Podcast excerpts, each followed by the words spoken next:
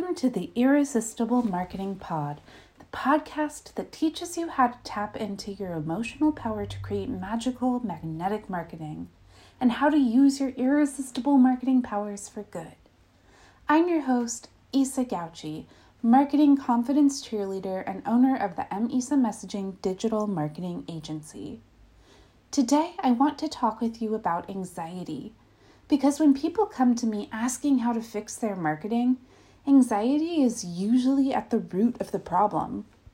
Lucky for you, as someone who struggles with anxiety disorders and has been a celebrated marketer since 2015 or so, I have quite a bit of practice in working with, not against, anxiety to create irresistible marketing.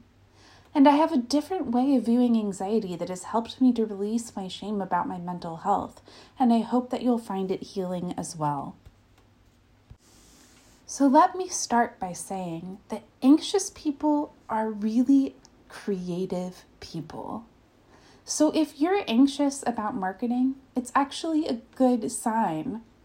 When you have the tools to alchemize anxiety into creativity, your marketing will be unstoppably irresistible. Let me explain a little bit.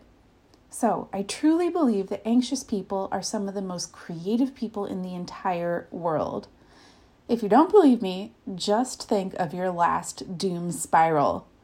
I bet it was terrifying and disastrous. I bet it was Grey's Anatomy, telenovela levels of melodramatic. I bet you came up with some very creative ways to make the end of the world all your fault in the worst possible way. Though, also probably very unlikely. Let's be real. So, you see, your anxiety with all these super intense, frightening scenarios is actually a sign of a very big, very creative imagination. And just think what it would do for your business if you had tools for redirecting that creative energy into your marketing. So, let's talk about when your mental health thwarts your marketing. I know that many people, myself included, struggle with shame when their mental health prevents them from doing what it takes for their businesses to succeed in the way they want them to. Especially since being an entrepreneur means having to make friends with uncertainty. Uncertainty is something that many of us fear because we are reminded that we do not control everything. We only are in control of ourselves, and only partially so, depending on how self aware we are. So, no wonder putting offers out into the world and not being able to control whether other people will take that offer is triggering for many of us. And with our culture's bizarre conception of professionalism as a check your feelings at the door requirement, it's not like tools for coping with our mental health as we navigate the risks and rewards of entrepreneurship is talked about enough. In general, mental health isn't talked about enough in professional spaces. And when something is too taboo to speak about openly, shame abounds, often to the detriment of us all. As someone who has struggled with at times crippling diagnoses of obsessive compulsive disorder or OCD and post traumatic stress disorder or PTSD, I've spent my career trying to navigate my anxiety, get out from under the shame when it thwarts me professionally, and trying everything I can think of just to get rid of it. For a long time, the only way I could address my anxiety was through a heavy filter of shame. But as I've been working on myself, been in therapy, and done a lot of studying and meeting of awesome mentors, I've slowly started to shape a different theory about my anxiety. So, here's how the idea took root. One of the most common bits of positive feedback I've received throughout my life from teachers, from professional reviews, from clients, praise, friends, family, even those like professional skills tests or personality assessments, like one of the most frequent bits of positive feedback I get over and over again is how creative I am. And I just kind of took this for granted about myself and assumed everybody was like this, that everyone just has 50 ideas a minute. They don't have to think about it at all. It's just whenever anyone puts the need out there for an idea to resolve or expand upon, you just instantly get 50 ideas. I assume that was normal. Um, I've since learned that no, not everyone has that gift. And the thing is, my anxiety is actually a reflection of my deep, elaborate, powerful creativity. My creativity is a force of nature, an imagination that can't help but build worlds. And when I'm not letting it loose to do its thing, it will show up as anxiety. And the worlds it will construct for me are worlds of fear. But what if I harnessed it and used it in a different way. So I started to realize that the anxiety that had caused me so much shame, the anxiety that had caused me to see myself as so defective and broken for so long, was actually a superpower. And just like any superhero, I just needed to learn how to control it and wield my power wisely and responsibly. It has capacity to do great harm to myself and others when it's showing up in the form of anxiety and mental illness, and it just as similarly has the capacity to bring great good into the world when I'm using it to help, to heal, to create. And since I find that most of my clients' marketing is being thwarted not by bad strategy or tactics or bad products or a lack of a willing customer base or because they suck and everyone hates them, as many of them secretly fear, instead, what's preventing their marketing from popping off and customers flocking to their amazing businesses in droves is that their anxiety is preventing them from showing up in their marketing in a way that's going to draw their people to them.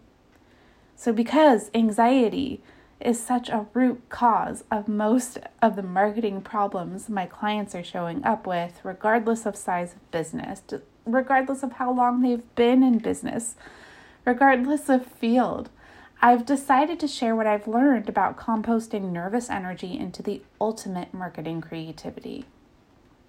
So, these are the five things I've found that have worked personally for me and for my clients. Number one is to reframe the way you're thinking about your own anxiety and to stop bullying your anxiety. Number two is to let it speak. Let it have it say. Let it tell you what it wants to tell you. Number three Find ways to quickly remind and reassure your body that it is safe, it is not in imminent danger. Number four is to clear the mental and emotional space to be able to channel your creativity, to receive downloads of inspiration and channel it in the direction that you most need it to manifest. And number five, notice the brilliant now and stay present. So, I'm going to go into detail about each one of these. And just a warning this is basically shadow work for your business. So, don your superhero cape because it's time to let the skeletons out of your mental closet. But before I proceed, I just want to give the quick caveat that I am not a therapist. And if you are struggling with your mental health, if you're experiencing anxiety in your day to day, I highly recommend that you work with a licensed mental health professional. Um, so, this podcast and my marketing services should not be considered a substitute for therapy. So, please do uh, work with a therapist as well. Uh, all right. So let's talk about how to compost your anxiety into marketing creativity. So, step one stop bullying your anxiety. Having a mean inner critic means you know how to wield world means you know how to wield words powerfully in a way that has a profound emotional impact. That's how you know how to hurt your own feelings with your own thoughts.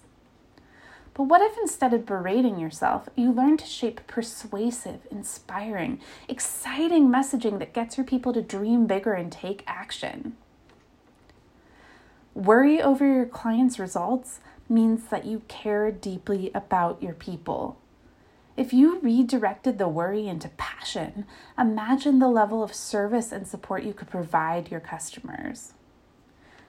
Picturing all the ways it could fall apart means you're strategic and are keeping an eye on the bigger picture.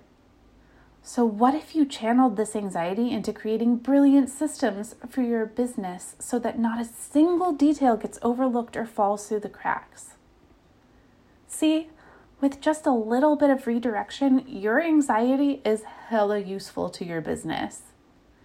So, to be clear, the goal is redirection, not to just get rid of your anxiety. Besides, if you could just throw your anxiety in the trash and walk away, wouldn't you have done that by now? Trying to just get rid of it just doesn't work. Because it's sticking around for a reason. Several reasons that I can think of, actually. And here's my understanding of what those reasons are, why your anxiety is there in the first place. So, firstly, Humans evolved in a way that includes the experience of anxiety to help ensure the survival of our species. If you were never anxious, you wouldn't bother to take reasonable measures to avoid danger.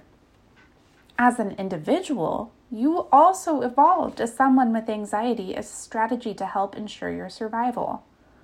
Perhaps you grew up in an environment that required your hypervigilance when you were a little one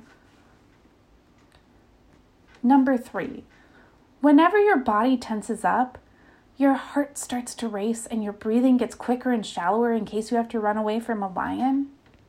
Your body is showing you that it loves you. It's trying to protect you. Your body is on your side and it is expressing its love in the form of anxiety. Number four, every time you're anxious, you're using your imagination about what scary thing lurks around the corner. So if you're anxious a lot, your imagination is a muscle you flex a lot. So, as powerful as it is when it's fraying your nerves, it's also powerful when you're using it to make art, build your business, solve problems, and create the world that you want to live in. Do any of those things sound like bad things to you? Are these gifts you'd want to chuck in the bin? There is a major upside to your anxiety. So, I'm not going to tell you how to get rid of it. I'm going to tell you how to channel it.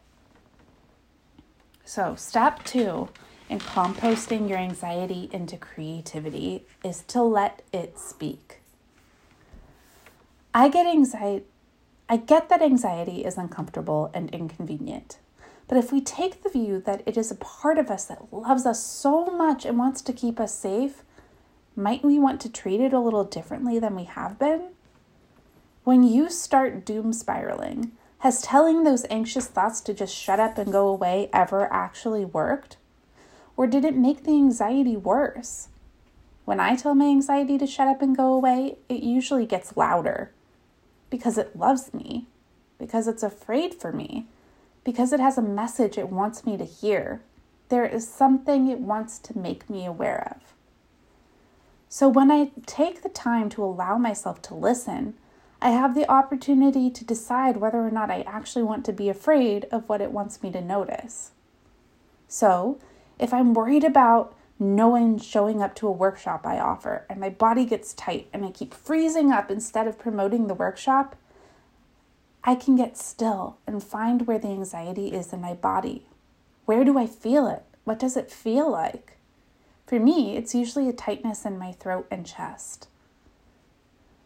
What is it worried about that it doesn't want me to promote my workshop? I may ask it silently in my head this question while meditating, or I might ask it out loud while I'm driving, or I might write this question for it down in my journal and wait for the answer and I usually don't have to wait very long at all. it usually will tell me something right away. Like, if no one buys a ticket to the workshop, we'll feel rejected, betrayed, and like we're failing. And that will feel awful. And when we feel awful, we're unsafe. And when we're unsafe, we might die. Which um, sounds a little silly to say out loud, but you know what else it sounds like? It sounds like a little kid, right? It kind of sounds like a fear a little child might tell you. And as my therapist tells me, anxiety is probably a way I learned to cope as a little kid. But I'm big and awesome now. And as a big five foot, half inch person who is also awesome, I'm not going to yell at that little kid part of me because I am a person who doesn't like yelling at anyone, much less an innocent little child. So instead, I might say something like, Well, even if no one buys the ticket, it is definitely not a life threatening situation. We'll still live here in this nice warm house. We'll still have food, water, and our annoying but adorable cat. We'll still have our business and our intelligence and our friends. We'll still be hot. We will definitely not die from no one buying a ticket. And when I say this to my scared, little anxious part of myself, I start to feel my body change. Around now, my chest is probably releasing tension and my heart rate is going down. And I'm able to keep talking to this part of myself. I might have this conversation. If no one buys the ticket, yes, it will probably hurt our feelings but we're big and awesome and are 100% strong enough to handle our own hurt feelings without it so much as ruining our day or even our afternoon. No one has to buy a ticket for us to be safe. No one has to buy a ticket for us to know we're awesome. No one has to buy a ticket for us to still love ourselves. And even just saying this out loud, I'm feeling all tension leaving my body right now. Like, even though this was just a little scenario I, I'm putting on for the podcast, though I've definitely had ser- similar ones play out in my head. But anyway, this is a much nicer tactic than just telling my anxiety to shut up and go away. Think of it this way if your anxiety were another person, which tactic do you think would be more de escalating? Yelling at them to fuck right off? Or gently allowing them to express their fear and giving comfort? Seriously, try it. Watch how letting your anxiety have its say and then responding with compassionate care calms the whole thing down. So, step number three for composting your anxiety into marketing creativity is to tell your body that it's safe. Did you know that emotions are your brain's interpretations of sensations in your body? Which means that there is kind of a symbiotic relationship between your thoughts and your feelings, and your thoughts can create feelings. So if you're um, identifying the tightness in your throat and chest and the pounding of your heart as anxiety, then you're feeling anxiety. But if you go into your body and release the tension in your chest and throat, you might not identify that physical state as anxiety anymore. So, it is a powerful tool for anxiety to be able to go into the body and calm it down and release the sensations that are keeping you in an afraid state. So, that means our thoughts have a lot of power over what we're feeling. And often your body is going to react strongly to scary or mean thoughts you're having about yourself. And scary or mean thoughts that you're telling yourself about whether or not you are safe, good, liked, or accepted. So, when it comes to anxiety, it's really super helpful to learn ways to come back into the body to soothe those sensations that your brain is interpreting as fear and anxiety. Scent is one of my favorite ways to quickly come back into my body. I love to keep a vial of my favorite chamomile Nirvana perfume on my desk because it smells just like my favorite Oregon pine forest. And when I roll some onto the heart tattoo on my wrist, I'm always inspired to breathe the forest in deeply. And that long, slow, deep breath tells my body that it's okay. It doesn't have to be breathing shallowly in case we need to sprint for our lives or wrestle an alligator. That long, slow breath and the pleasure of a beloved fragrance reminds my body that it's safe. And this can happen real quickly just by dabbing some on my wrist from the little roller ball vial I keep on my desk. So it's really helpful for you to start taking inventory about little things like that that will instantly calm your body down. Um, I'm sure you have some ideas, but just in case, I'm going to give you a longer list of things that work for my body to see if they uh, remind you of stuff that works for yours. So, moving in a way that feels joyful, like dancing or roller skating, is a really great way to change the sensations in my body away from ones I identify as fear and anxiety into ones I identify as joy and ease and flow and creativity. Cuddling a pet is also real helpful for my body to know it's safe. Um, cradling a nice mug of deliciously scented hot tea. Super soft fabric and textures in my clothing, my fluffy socks or blankets, a nice hot shower or bath, going outside somewhere beautiful where the air feels really fresh and clean. So, anywhere near a body of water, like a river or a waterfall, is really great for that for me. And then, um, one way I let my body keep ha- getting reassurance that it's safe is to light a scented candle when I'm doing something like meditating or focusing on a task I found stressful or that sometimes I have found stressful in the past. So, do you already have know how to quickly reassure your body that it is safe? Then great. Make sure you have some good reminders and options near your desk for the next time marketing anxiety pops up for you. If you're not sure yet, start experimenting and tracking what helps you come back to your body. Please don't skip this step because your body will need to know it's safe for you to truly alchemize your nervous energy into marketing creativity. So, step four um, for composting your anxiety into marketing creativity is to clear space to channel inspiration.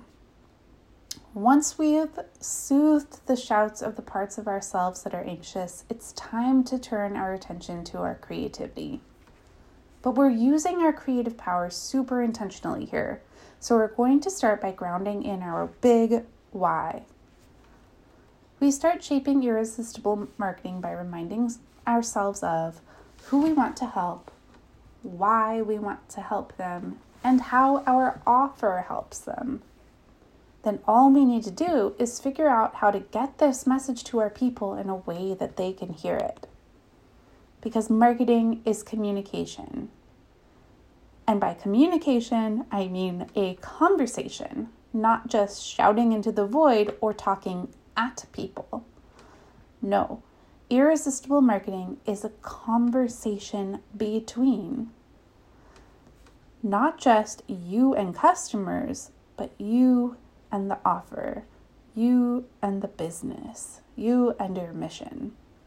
So, the parties involved in this conversation and dialogue are what you want to bring into the world or what wants to be brought into the world through you, which in more typical business speak is your mission, vision, and offers. Also, in this dialogue are the people encountering your marketing, and this includes people who are opting in and want to become customers, people who are encountering the marketing and saying, no, that's not for me, not a problem. Not everyone is going to be served by us or should be served by us. And also the people who are thinking about it. They're not sure yet. Maybe it's for you, maybe not. They're building trust by participating in and encountering and witnessing what you have to say. Marketing is also a dialogue involving the customers currently experiencing your offer or who have in the past. So, all of these parties are in conversation with your marketing in order for it to be effective and irresistible and not just you alone shouting into the void. As a conversation, marketing is both the times when you speak and the times when you listen. One of the most important times to listen is before you start the conversation. That way, you are clear on your goals, intentions, message, and who you want to hear it and what you want them to take away from it. Which means before you create, you need to receive the raw material you're going to create with. Before you give, you need to receive. Before you speak, you need to listen. Before you have a conversation with other people, you need quiet time with yourself. Otherwise, your marketing is basically just a shot in the dark, random reactions to internal and external stimuli. Here's how I like to clear mental space to channel irresistible marketing. I love tarot or oracle cards, journaling, quiet stretching, and meditation. I do at least one of these activities every day to ensure I'm clearing the mental space to channel inspiration. And I have never not received a download of inspiration when I've cleared the mental space and asked for one. Do you know how to clear the mental space to prepare for your conversation with your people? Do you need to make more time for these activities so that you're getting these inspiration downloads for how to effectively get your message to your people and include them in the conversation. Step five of composting your marketing anxiety into creativity is to notice the brilliant now and stay pleasurably present. Once you get your inspiration downloads, actually creating the marketing is the easy part. With purpose and intention, doing the darn thing is fun and exhilarating. But then you have to release the message, release the marketing out into the world, and let other people react to it in ways you can't predict or control. This is when that fear of uncertainty gets triggered for many of us, and our anxiety stirs up any number of catastrophic imaginary futures and what they mean about us and our business and our offer and our worth and our value.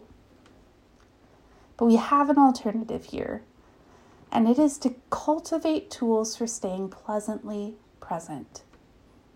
So, this is where you use your tools for reminding your body that it's safe, putting on that smell, getting that tea, touching a soft texture, whatever works for you to come into your body and remind it that it's safe in this present moment.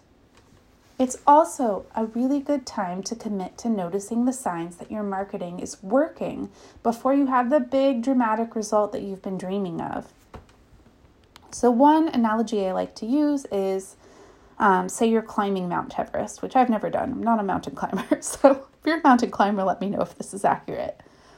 Anyway, I'm guessing that the climbers that make it to the top of Mount Everest didn't spend the entire climb up the mountain berating themselves and telling themselves that summiting was impossible and that all the progress they've made doesn't count and it means they're a failure because they're not at the top yet. How could they possibly keep going up that mountain if that's how they speak to themselves? So, how are you possibly going to make it up your Mount Everest for the goals you want your marketing to achieve when we know that most types of digital marketing typically take 6 to 12 months of consistent quality content before you're likely to see big, major, dramatic, exciting results. So, how are you going to keep marketing? How are you going to keep climbing the mountain um, over that period of time and trust that it's working and that you'll get there eventually and that it's possible if you're being mean to yourself and telling yourself the opposite? Instead, you're going to have to find ways to remind yourself that it is working because you find what you look for. You notice what you're keeping an eye out for. So, your post got five likes. Notice that you're a little further up the mountain than when it got two likes or no likes. Mentally thank each one of those five people for taking the time to witness and appreciate your message. You only sold 50% of the hoped for seats in your course? What did you learn that will make your next launch even more successful? And again, pause and give gratitude for every single person who decided that out of all the things they could do, out of all the mentors they could look to, out of all the ways to spend their money and time, they chose to invest in your program. You find what you look for, you notice what you're keeping an eye out for. So, look for things to be grateful for, and you'll find signs that your marketing is working, that you're making progress signs that you're a success worthy of celebration, not a failure. And please do celebrate because most marketing takes months of consistent quality content before the big dramatic return. You've got to keep your spirits up and keep showing up on your way to the top of that mountain. So, as we draw to a close, I want to invite you to rethink your anxiety as something to be ashamed of or overcome or get rid of, and start seeing it as an asset.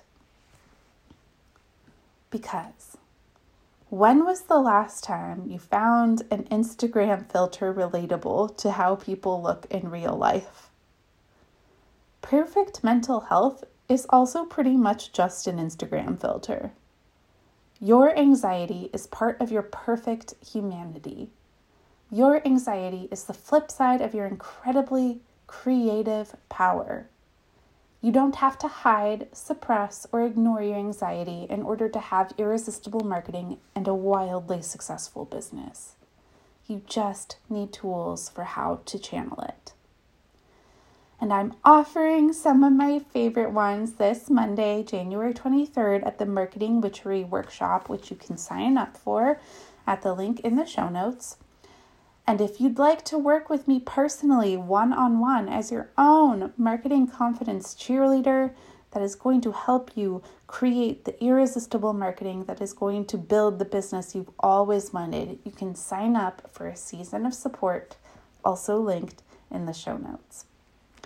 Well, thank you so much for listening. I hope you found this helpful. Feel free to DM me at Marketing Confidence Cheerleader or at Emisa Messaging on Instagram or comment when I'm talking about this episode on my socials and let me know what you thought, any takeaways you had, and whether you found this helpful. And if you enjoyed this episode and would like to keep them coming, please consider leaving a five star review on Apple Podcasts to help others find this show. All right, I hope you have a wonderful day. Have fun. Don't hurt him.